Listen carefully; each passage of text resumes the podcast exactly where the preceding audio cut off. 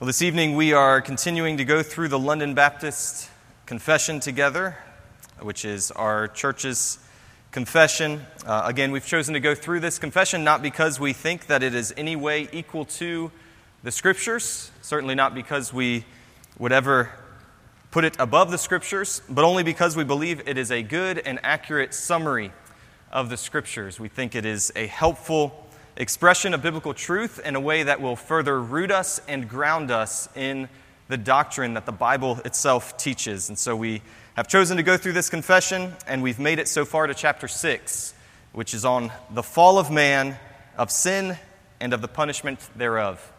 Uh, hopefully, everyone has one of these sheets. Uh, if, if you don't have one, I would assume there are still some available in the hallway if you want to grab one with an outline of this chapter of the confession. So, we're talking about the fall of man, of sin, and of the punishment thereof. There are few things more important when it comes to being able to grasp the Savior that has redeemed us than an understanding of sin. If our understanding of our sin is small, then naturally we will have a small view of our Savior. If what we need is merely a helper to guide us along the way, then our Savior will be just that merely a helper that helps us along the way. But if our sin is so severe that it leaves us utterly helpless and hopeless and infinitely separated from a holy God, then the only Savior sufficient to rescue us out of that is one who will make us alive by his own doing and will pay the penalty of a sin debt as deep as ours in order to unite us to the eternal God our Father. And so our understanding of sin will determine our understanding of our Savior. If we want to know and worship Christ as our Savior, then we first need to know and understand the depth of our sin. And so, chapter 6 of this confession, as it teaches the Bible's doctrine on the sin of man, is a very important chapter. We'll start, first of all, this evening by reading a passage, uh, probably the passage you would expect us to read on a talk on the fall of man. We're going to be in Genesis chapter 2 reading a couple verses from there and then jumping over to Genesis chapter 3. So if you have your Bibles, you can open with me to Genesis chapter 2.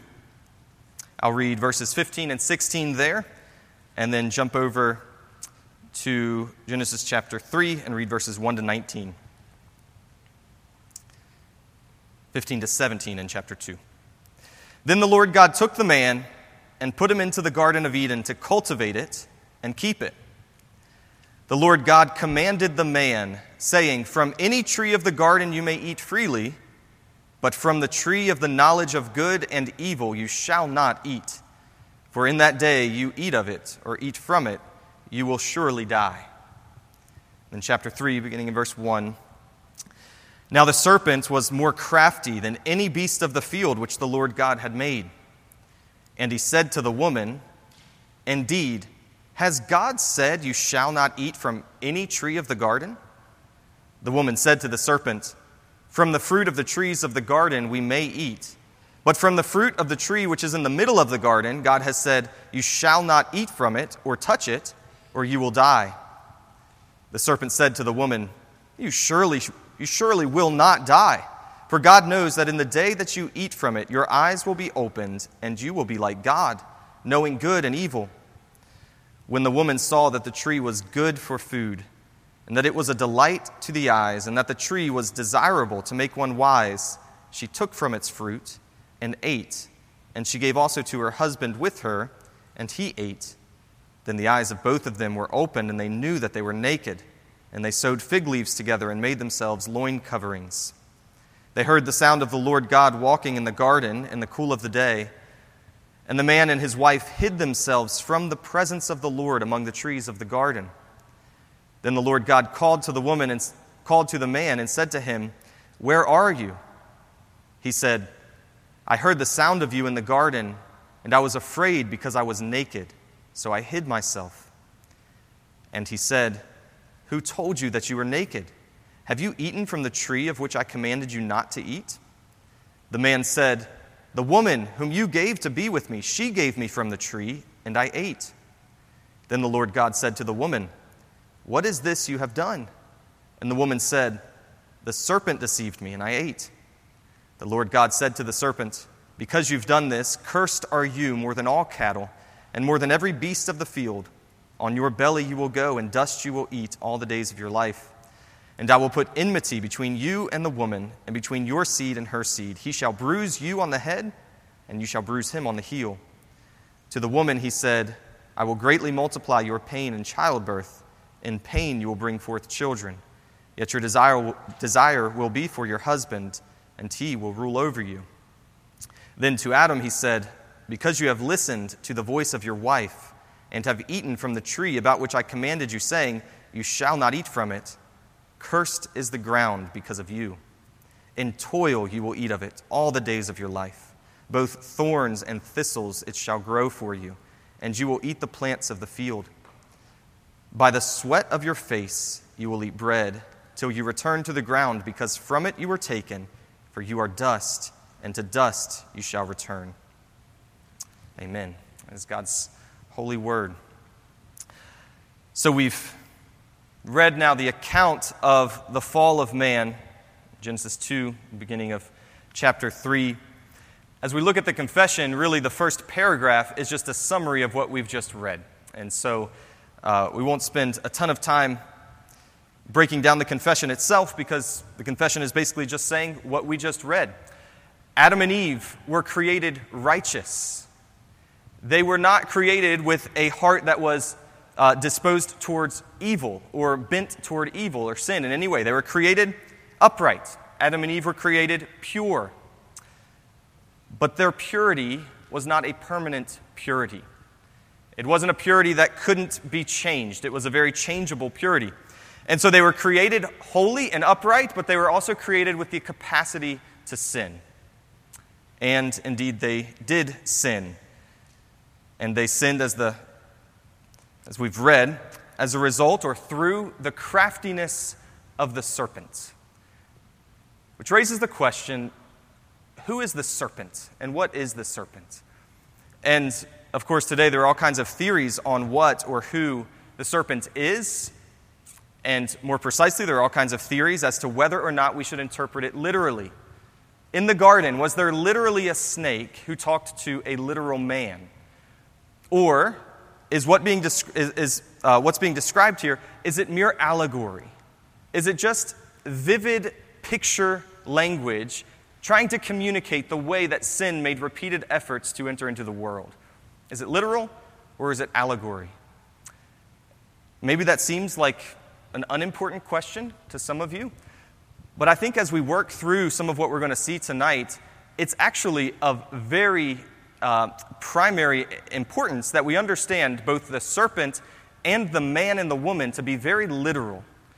Genesis 3 does not lead us to believe anything different than that. Just as Genesis 1 doesn't believe, lead us to believe anything other than a literal six day creation, Genesis 3 does not lead us to believe anything other than a literal serpent who tempts one literal woman who then leads her husband, who is a literal man, to sin. The reason that becomes important is because that one man is also the type of the one Savior. And in the same way that we fall in Adam, we are redeemed in Christ. If Adam was not a literal man, and if our sin is not directly connected to him as a man, then the whole basis of our union with Christ falls through as well. It's based on the same principle. We are un- united, as we'll see, with Adam because he was a real man, our real father. And in the same way, we are united with Christ, who is our real Savior, who is a real man. So, who was the serpent then? Well, the Bible makes clear that the serpent was a real animal on the one hand, but also it makes clear that the serpent was an instrument of Satan. Uh, so, in John chapter 8, Jesus describing the Jewish leaders, you can turn there if you want, John chapter 8. Jesus is describing the Jewish leaders, and he's saying some very, very harsh things toward them, necessarily so. And he, he says, You are of your father the devil, John chapter 8, verse 44. He says, You are of your father the devil, and you want to do the desires of your father. And then listen to what he says He was a murderer from the beginning and does not stand in the truth because there is no truth in him. Whenever he speaks a lie, he speaks from his own nature, for he is a, lie, a liar and the father of lies. Jesus says he was a murderer from the beginning. From the very beginning, Satan has deceived and murdered. And when Jesus says from the beginning, I think what he's intending to say there is from the very first entrance of sin into the world. When Adam and Eve first fell, Satan was there. He was deceiving, he was lying, he was attempting to destroy God's image bearers, essentially to murder them by leading them into sin. And it's so, so the point being, I think Jesus is saying behind the serpent was Satan. Satan was using the serpent as his instrument to tempt and lead Eve and ultimately Adam into sin and into ruin. What's interesting is that the Bible not only begins with Satan using a serpent, but the Bible also essentially ends in the book of Revelation with Satan being called the great serpent being cast down and destroyed. And so in Revelation chapter 12, verse 9, again, you can follow me there if you want. It's kind of like Sean's Sermon Sunday, me bouncing all around to different passages. So you can race to keep up if you want, or just listen. It's entirely up to you. Revelation chapter 12, verse 9. We read, And the great dragon was thrown down, the serpent of old, who is called the devil and Satan, who deceives the whole world. He was thrown down to earth, and his angels were thrown down with him. The Bible begins with Satan deceiving Adam and Eve through the serpent. The Bible essentially ends with Satan the deceiver being cast down and destroyed. Satan essentially destroyed God's creation through deceit, but in the end, the serpent, who is Satan, will ultimately be cast down and destroyed himself prior to the establishment of a new creation. And so, Genesis 3 then is the account of not just a serpent and a man, but it is the account of God's enemy, Satan attempting to ruin everything that God had designed. God looked out at his creation, including Adam and Eve, and he said, This is very good. And Satan hated that. And Satan did all that he could to destroy God's creation, and he has done all that he could since then to ruin every human being. And anything that remains good in God's creation, Satan has been adamantly opposed to it, especially to the advancement of God's kingdom. He is God's enemy and he was in the beginning attempting to ruin all that God had made. And he was crafty. We read in Genesis chapter 3, verse 1, that the serpent was more crafty than all the other beasts of the field. He was sneaky, he was subtle. Satan's tactics are always subtle and sneaky. And in this case, his tactics, and in pretty much every case, his tactics revolve around the Word of God. They center around the Word of God. Satan planted doubts regarding the veracity of God's word, the truthfulness, the validity of God's word. First, he puts it into question Did God really say? Maybe you misunderstood what God said. Maybe, maybe this, this commandment that seems so difficult, maybe it's not actually what God commanded you. Are you sure that's what God has said? And then not only does he put it into question, but he twists it and he distorts it. Uh, did, did God really say you couldn't eat from any tree in the garden? I mean, that's, that's kind of tyrannical of him, that, that you wouldn't be allowed to eat of any tree in the garden. So, not only questioning, can you really be sure that's what God said, but now twisting, God said any tree. Well, no, God didn't say any tree, did he? And Eve corrects him and says, no, God didn't say any tree, just this one tree. He said we couldn't eat it or touch it. But obviously, there's already been some effect on Eve's mind of Satan's temptation because now she's added to the commandment of God. God said not to eat of it. Eve adds to that, not to touch it. And so you can already see in Eve's mind that there's beginning to be a distortion of God's truth. And then Satan moves on to not just question and twist God's word, but ultimately to outright deny it and, and, and call God a liar. No, you, you won't die, Eve. You see, God doesn't want you to be happy. God doesn't want you to be fulfilled and satisfied. He doesn't want you to be like Him. And that's why he's commanded you not to eat of it. He knows you won't die. And Eve, of course, takes the bait. She's convinced that God's word is not trustworthy. She sees the appeal of the fruit, and she believes Satan rather than God, and she eats of the fruit that God had forbidden them from eating, and she gives to her husband, and he too does the same. Now, when Adam and Eve chose to not believe God, and when they chose to do the very thing that God had not commanded them to do, it was nothing less than an outright act of rebellion and attempted insurrection. It, it was basically them saying, We no longer want God to be our God. We want to make our own rules. And essentially, what they're saying is God is a tyrant who only wants what is bad for us. We know what is good for us, and so we're going to pursue our own course rather than the course that God has laid out for us.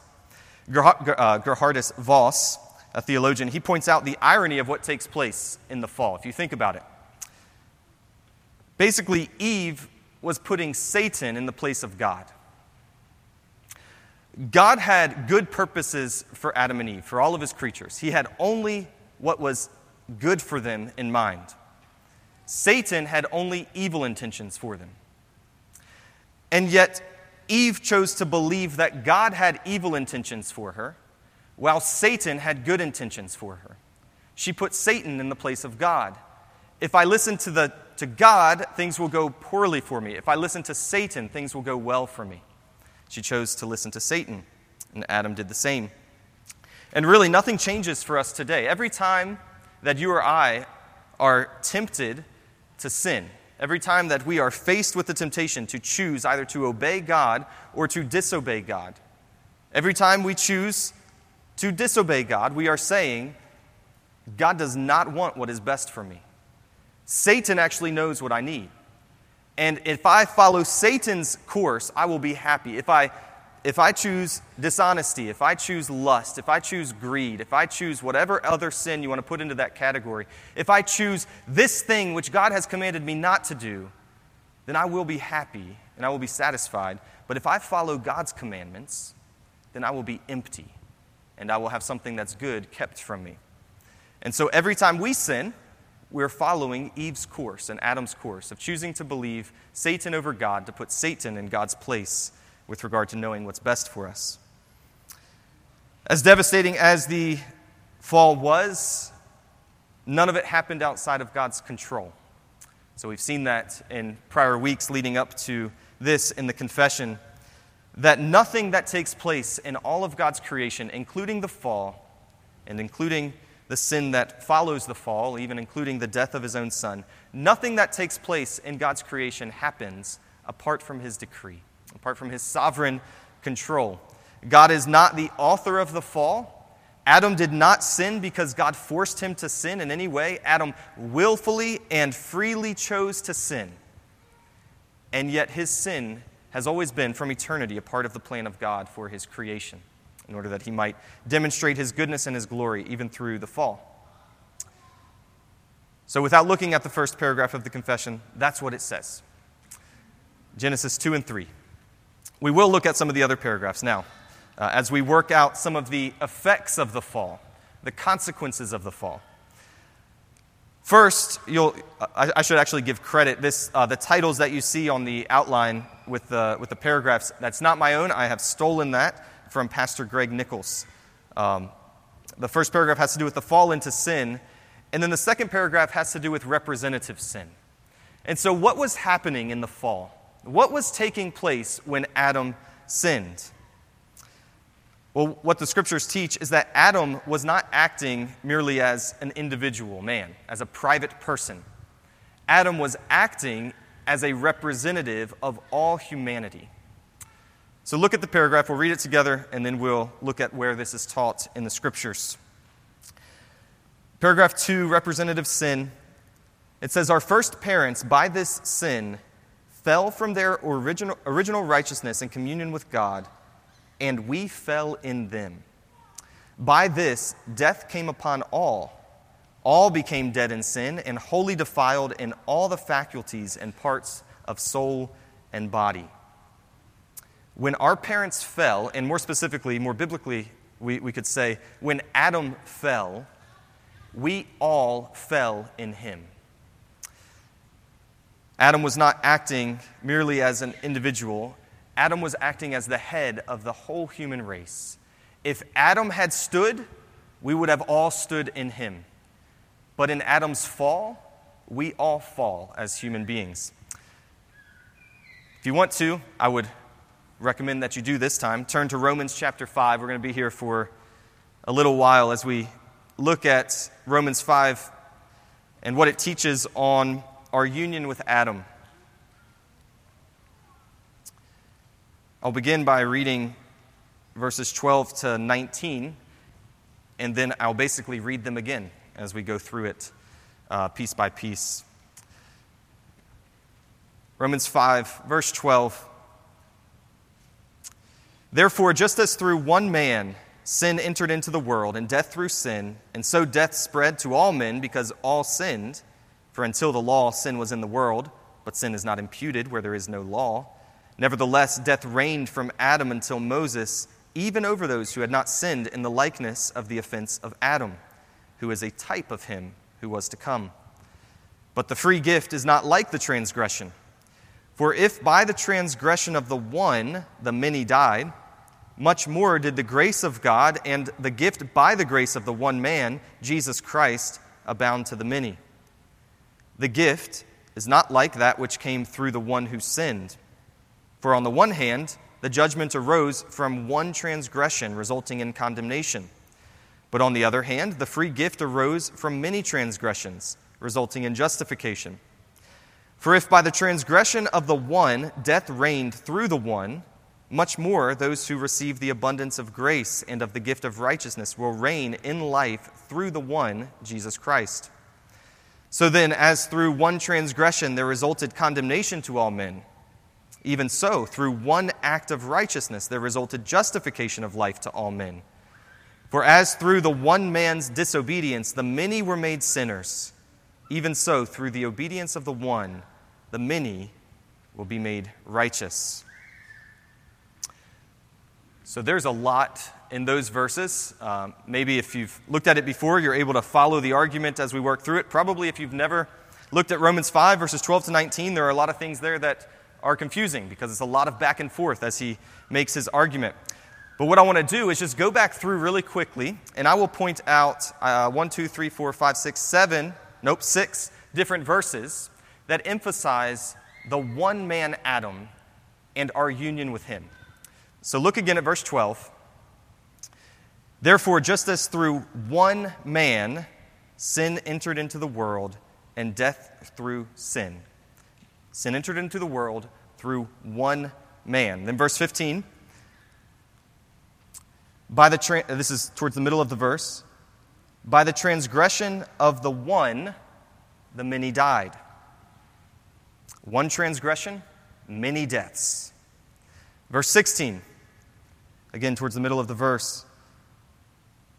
The judgment arose from one transgression, resulting in condemnation, meaning condemnation of all, of all men. One transgression, condemnation for all.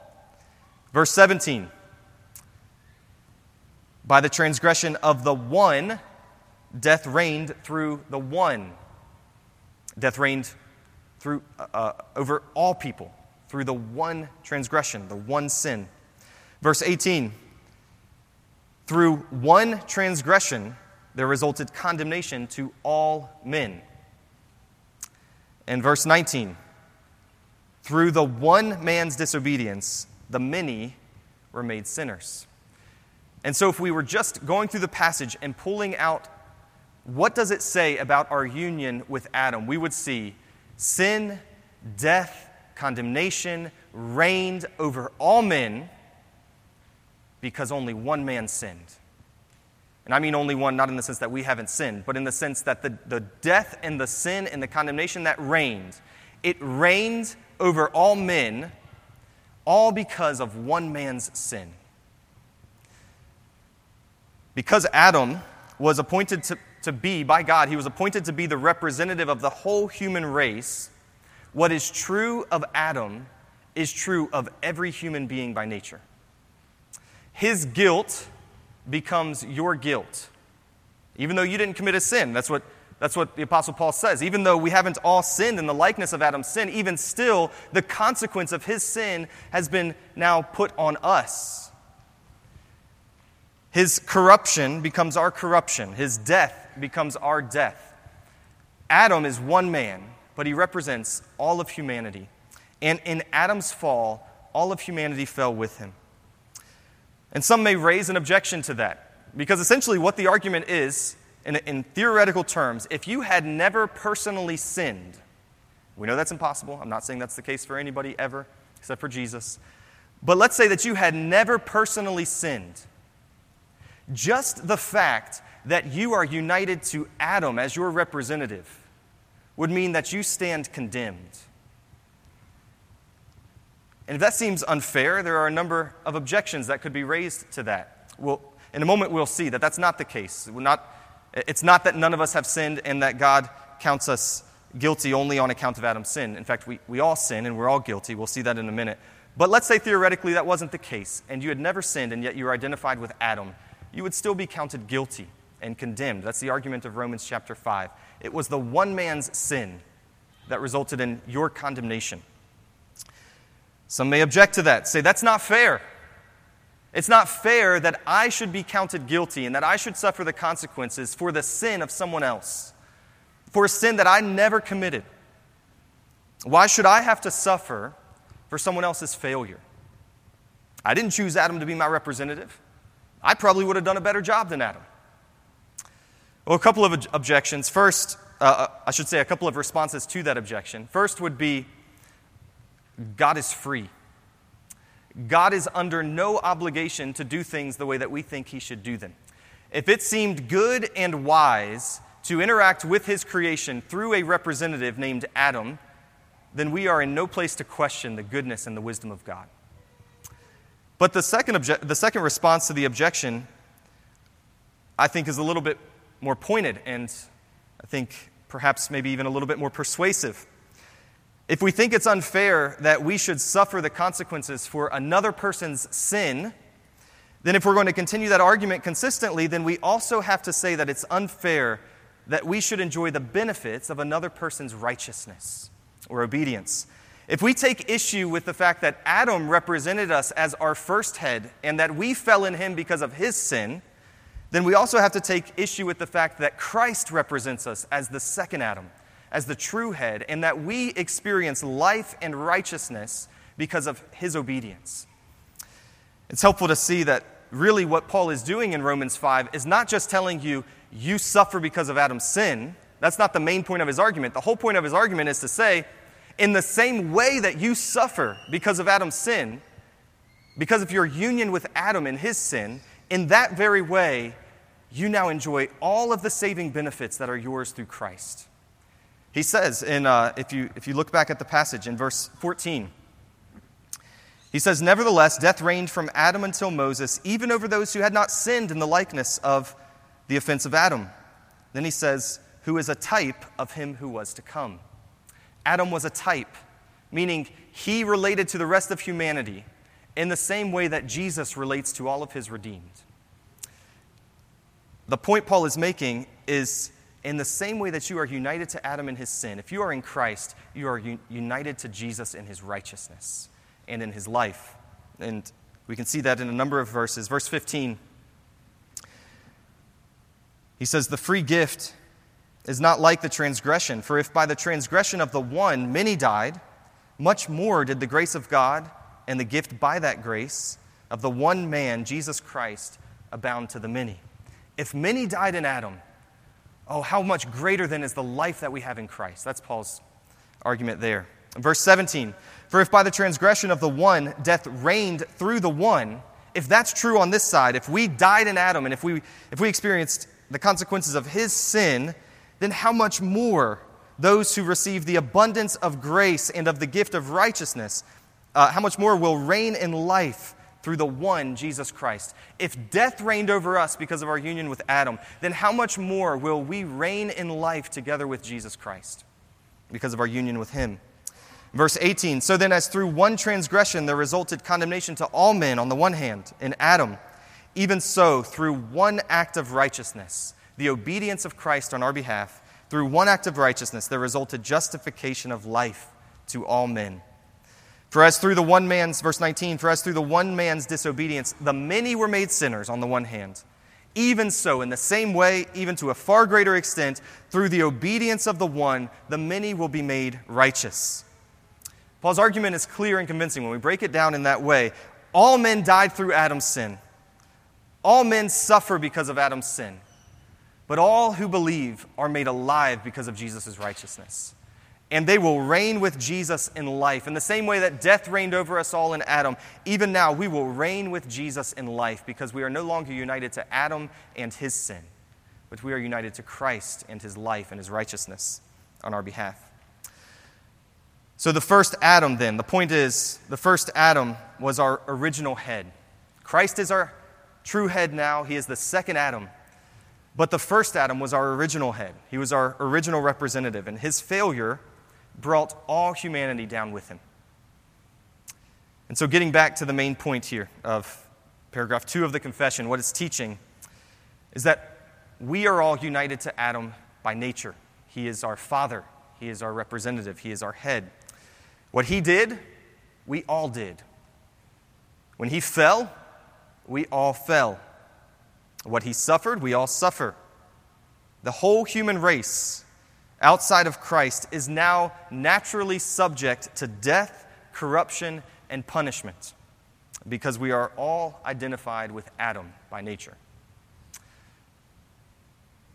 The next two paragraphs of the confession, they work out the effects or the influences of our inherited sin on us. What is the sin that we've inherited from Adam? What does that look like in us as human beings, as descendants of Adam? And it looks at it from two different, two different perspectives, uh, biblically so. There are two different ways to view the sin that is characteristic of every single one of us. First, in paragraph three, there's original sin, and then, secondly, in paragraph four, there is actual sin. There's original sin and there's actual sin. So, first, we'll read paragraph three, look at some of the scripture passages that talk about original sin.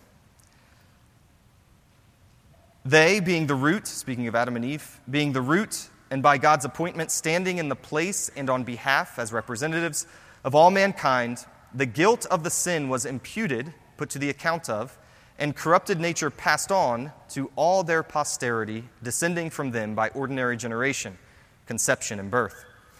Their descendants from that point on were conceived in sin, and by nature children of wrath, the servants of sin, the subjects of death, and all other miseries, spiritual, temporal, and eternal, unless the Lord Jesus sets them free.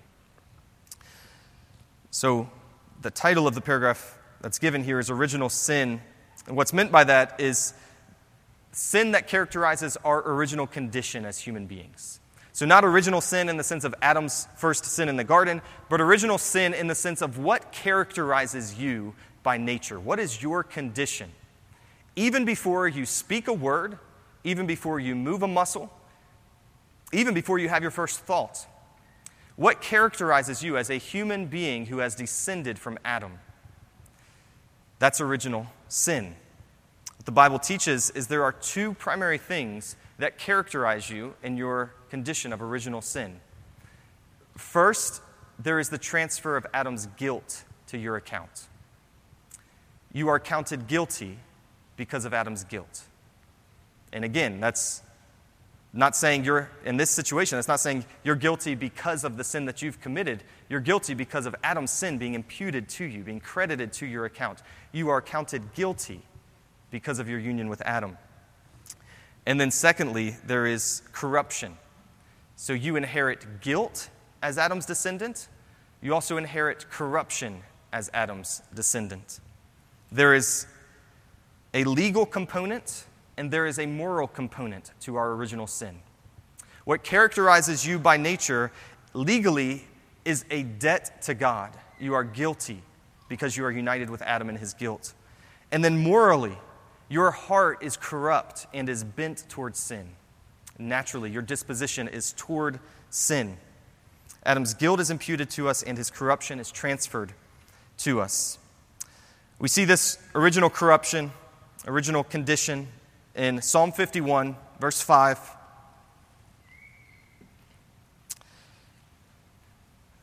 David says, Behold, I was brought forth in iniquity, and in sin my mother conceived me. I was brought forth in iniquity, and in sin my mother conceived me. As many of you know, Psalm 51 is on the back end of a horrendous sin, multiple sins, on King David's part. So prior to this psalm, he has committed adultery with Bathsheba, and then he has essentially murdered Bathsheba's husband, Uriah, in order to clear his name and escape uh, looking bad, essentially. Adam, uh, sorry, David is an adulterer and a murderer prior to Psalm 51. He has committed horrendous sin.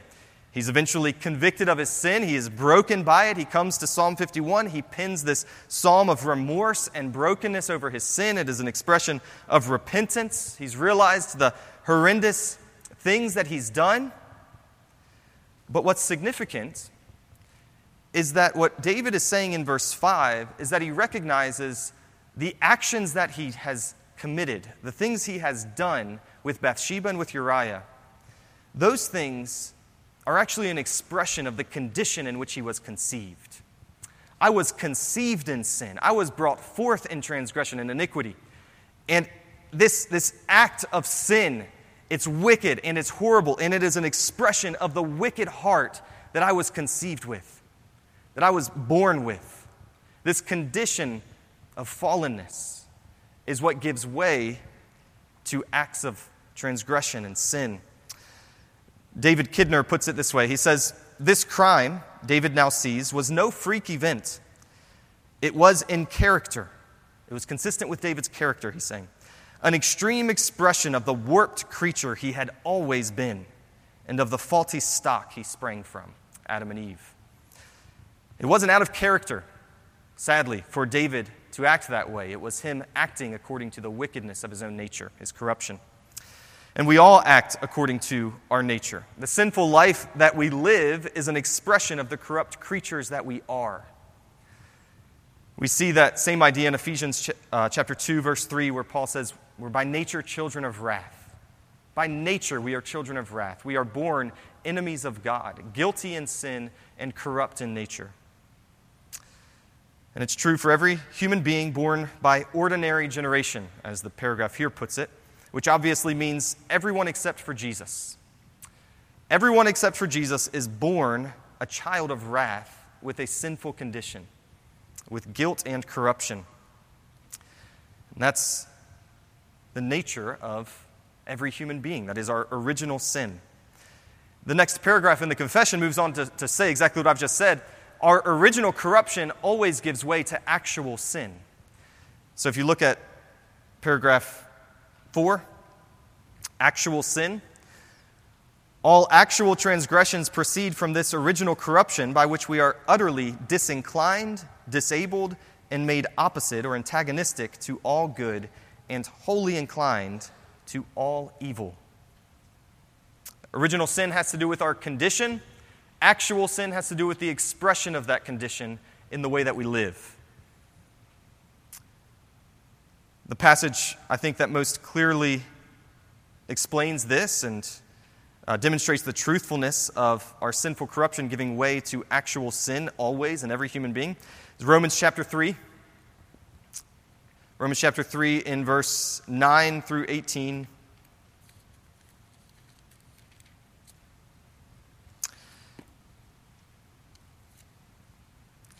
The Apostle Paul he says, What then? Are we better than they? Are Jews better than Gentiles?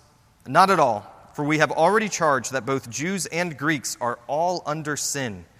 As it is written, there is none righteous, not even one.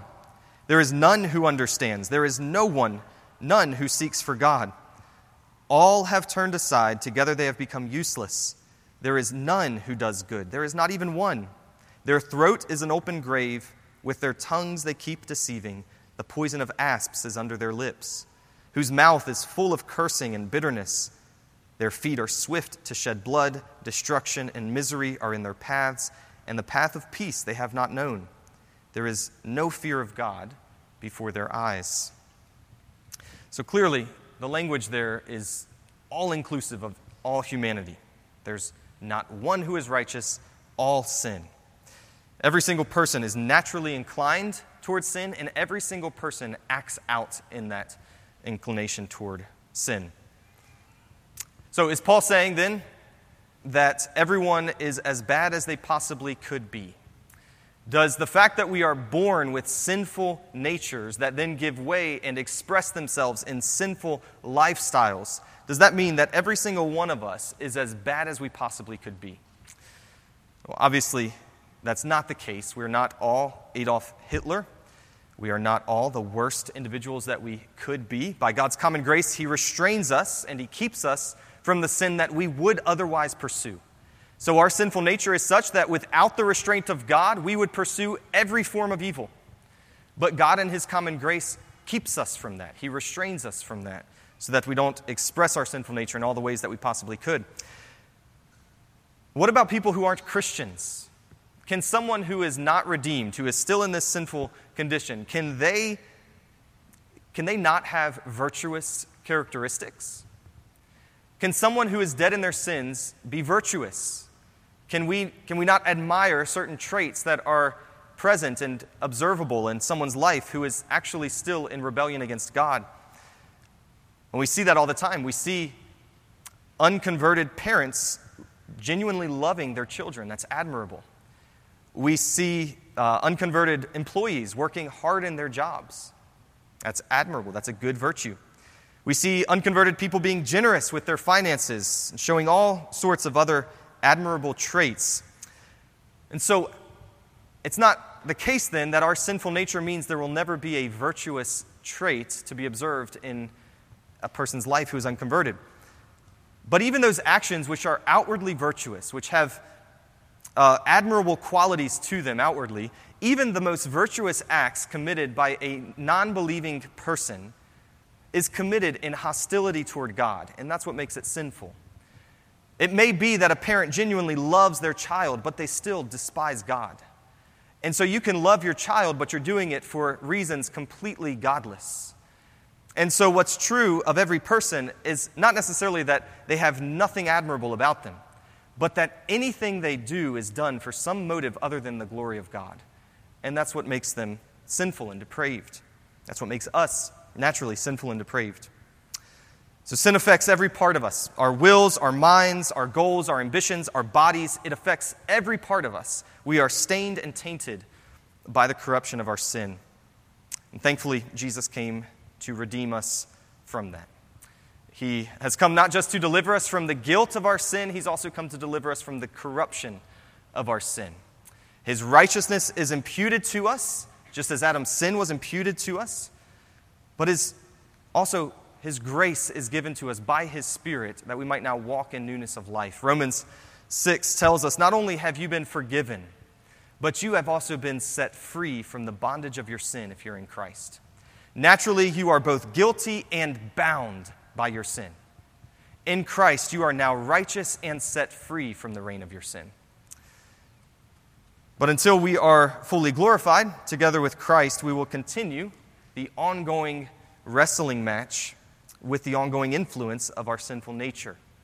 The old man has been crucified, he is put to death by virtue of your union with Jesus. The, the sinful man or woman that you were in Adam has been done away with, crucified and dead, so that you are no longer subject to the slavery of your sin.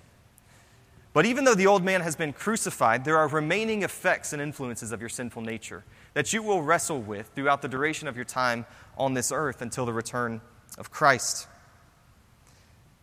We see that. That's what paragraph 5 is talking about here in the confession. During this life, this corruption of nature remains in those who are regenerated, born again.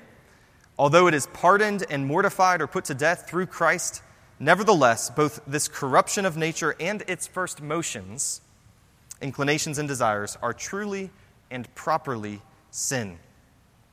Every believer is regenerate. Every believer is born again. Every believer has the Spirit of God living in them as a new man with new desires, a new uh, pursuit of love and worship of Christ. That is true of every believer, and yet every believer this side of heaven continues to wrestle against the remaining effects of sin. We see that in Galatians 5, verses 16 and 17. Paul talks about the war that is waged even in the life of the believer between the flesh and the spirit. Galatians 5, verses 16 to 17. He says, But I say, walk by the Spirit, and you will not carry out the desire of the flesh. For the flesh sets its desire against the Spirit, and the Spirit against the flesh, for these are in opposition to one another, so that you may not do the things that you please. Paul's point is as a believer, you have every ability in the Spirit to walk in righteousness. You've been set free from the bondage of your sin. So if you walk in the Spirit, you will not obey the flesh. But that implies that there is an ongoing battle against the flesh. Because the point is, if you fail to walk in the Spirit, then you will give in to the flesh. And you will begin to indulge the desires of the flesh and to live out those corrupt uh, desires in the way that you live. There is a day to day battle in the life of the believer to walk in the Spirit because there is a war being waged against the remaining effects of the flesh. 1 Peter chapter 2 verse 11 I'll just read this it says beloved I urge you as aliens and strangers to abstain from fleshly lusts which wage war against the soul there are fleshly lusts that are waging a war against your soul in 1 John chapter 1 verses 8 to 10 some say this is not speaking of the believer. The verb tenses, I think, make very clear it's talking about the believer in an ongoing sense. He says, If we say presently that we have presently no sin, we are deceiving ourselves, and the truth is not in us. If we confess our sins, he is faithful and righteous to forgive us our sins and to cleanse us from all unrighteousness. If we say that we have not sinned, we make him a liar, and his word is not in us. John is teaching us that even as believers, we will have to have the regular practice of confessing sin. This side of heaven, we will continue to battle and wage war against the flesh. And when we fail to walk by the Spirit, we will gratify the desires of the flesh, and we will have to confess our sin over and over again to the God who forgives us through Christ. Why is that important? Why is it important that you understand the remaining effects of your sin, of your sinful nature? Well, I think the main takeaway would be it reminds us that we need to be watchful and diligent. The remaining effects of our sinful nature remind us that we must be diligent and watchful. If there was no battle being waged, if there was no longer any struggle between the flesh and the spirit, we wouldn't need to be watchful. There'd be no need to keep on the alert and look out for the first motions of sinful desires in our hearts. But there is that battle. And left to ourselves, we need to live in the awareness that we will fall again and again into sin, even as believers. And our awareness of our propensity to fall when we lean on our own strength should drive us consistently, moment by moment, to the place, the only place of refuge and victory over sin, which is Christ. And so when we understand our propensity to sin still, even as believers, because of the remaining effects of sin, it compels us to walk closely with Jesus, to run from the effects of the flesh, and to hide in the enabling power and grace of Jesus Christ to remember who we are. Romans 6, Paul tells you to reckon yourself dead to sin. You are dead to sin. You no longer need to indulge its fleshly desires. You're dead to sin. And yet, at the same time, he says if you fail to walk in the Spirit, you will still indulge the desires of the flesh. And so you must be diligent to walk in the awareness of who Christ has made you and to rely on the grace of Christ to deliver you from every sin and every temptation. And so, an understanding of remaining sin should cause us to be vigilant against the slightest motion of sin in our hearts. If we say we have no sin, and especially if we say we have no propensity to sin any longer as believers, John says we are calling God a liar. We need to be honest about the remaining effects of sin, and we need to be diligent to take refuge in the Savior who's delivered us from both the guilt and the power of our sin. So that's an overview then, chapter 6 of the Bible's teaching on the fall of man and sin and the punishment thereof. When we fell into sin, when Adam fell into sin, God could have left all of humanity to perish in the ruin and destruction of our sin, but He didn't. He is gracious. God is a loving God. He would have been perfectly holy and righteous to leave us in the depravity of our hearts. But in His love, for mankind, as Titus puts it. He has provided a Savior. And that Savior is His own Son, and His own Son was sent not when we were worthy of His love, but when we were radically unworthy of it. We'll finish with Paul's words from Romans chapter 5, verses 6 to 8. For while we were still helpless, at the right time, Christ died for the ungodly. For one will hardly die for a righteous man, though perhaps for a good man someone would dare even to die. But God demonstrates his own love toward us in that while we were yet sinners, Christ died for us. Let's pray.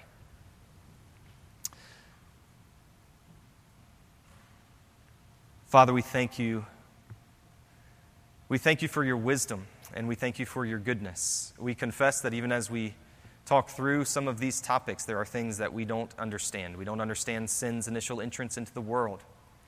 We don't understand all of the ways that we suffer as a result of our union with Adam, and we don't yet understand all of the ways that we benefit from our union with Christ. But God, we pray that you would help us to have a sense of our desperate need for Christ. Help us to understand where you have rescued us from if we are in Christ and how you've done it, that our hearts might be filled with gratitude. For those who are here tonight who are still in their sin, I pray that you would help them to see their desperately hopeless and lost condition outside of Christ. We pray that you would grant their hearts faith and repentance in the Lord Jesus, that they might know the life and righteousness that are found in him. We pray that you would help us, God, as we see the horrendous nature of sin and its consequences. Help us to hate sin even more than we do. Help us to be eager to turn away from it and help us to be eager to turn to Christ and take refuge in Him. We thank you that He is a sure and safe refuge for us uh, in the moments of every temptation. We pray that you would help us to believe Him, to believe that your grace is sufficient to deliver us from evil, and help us to turn to your grace. And we pray all of this in Jesus' name. Amen.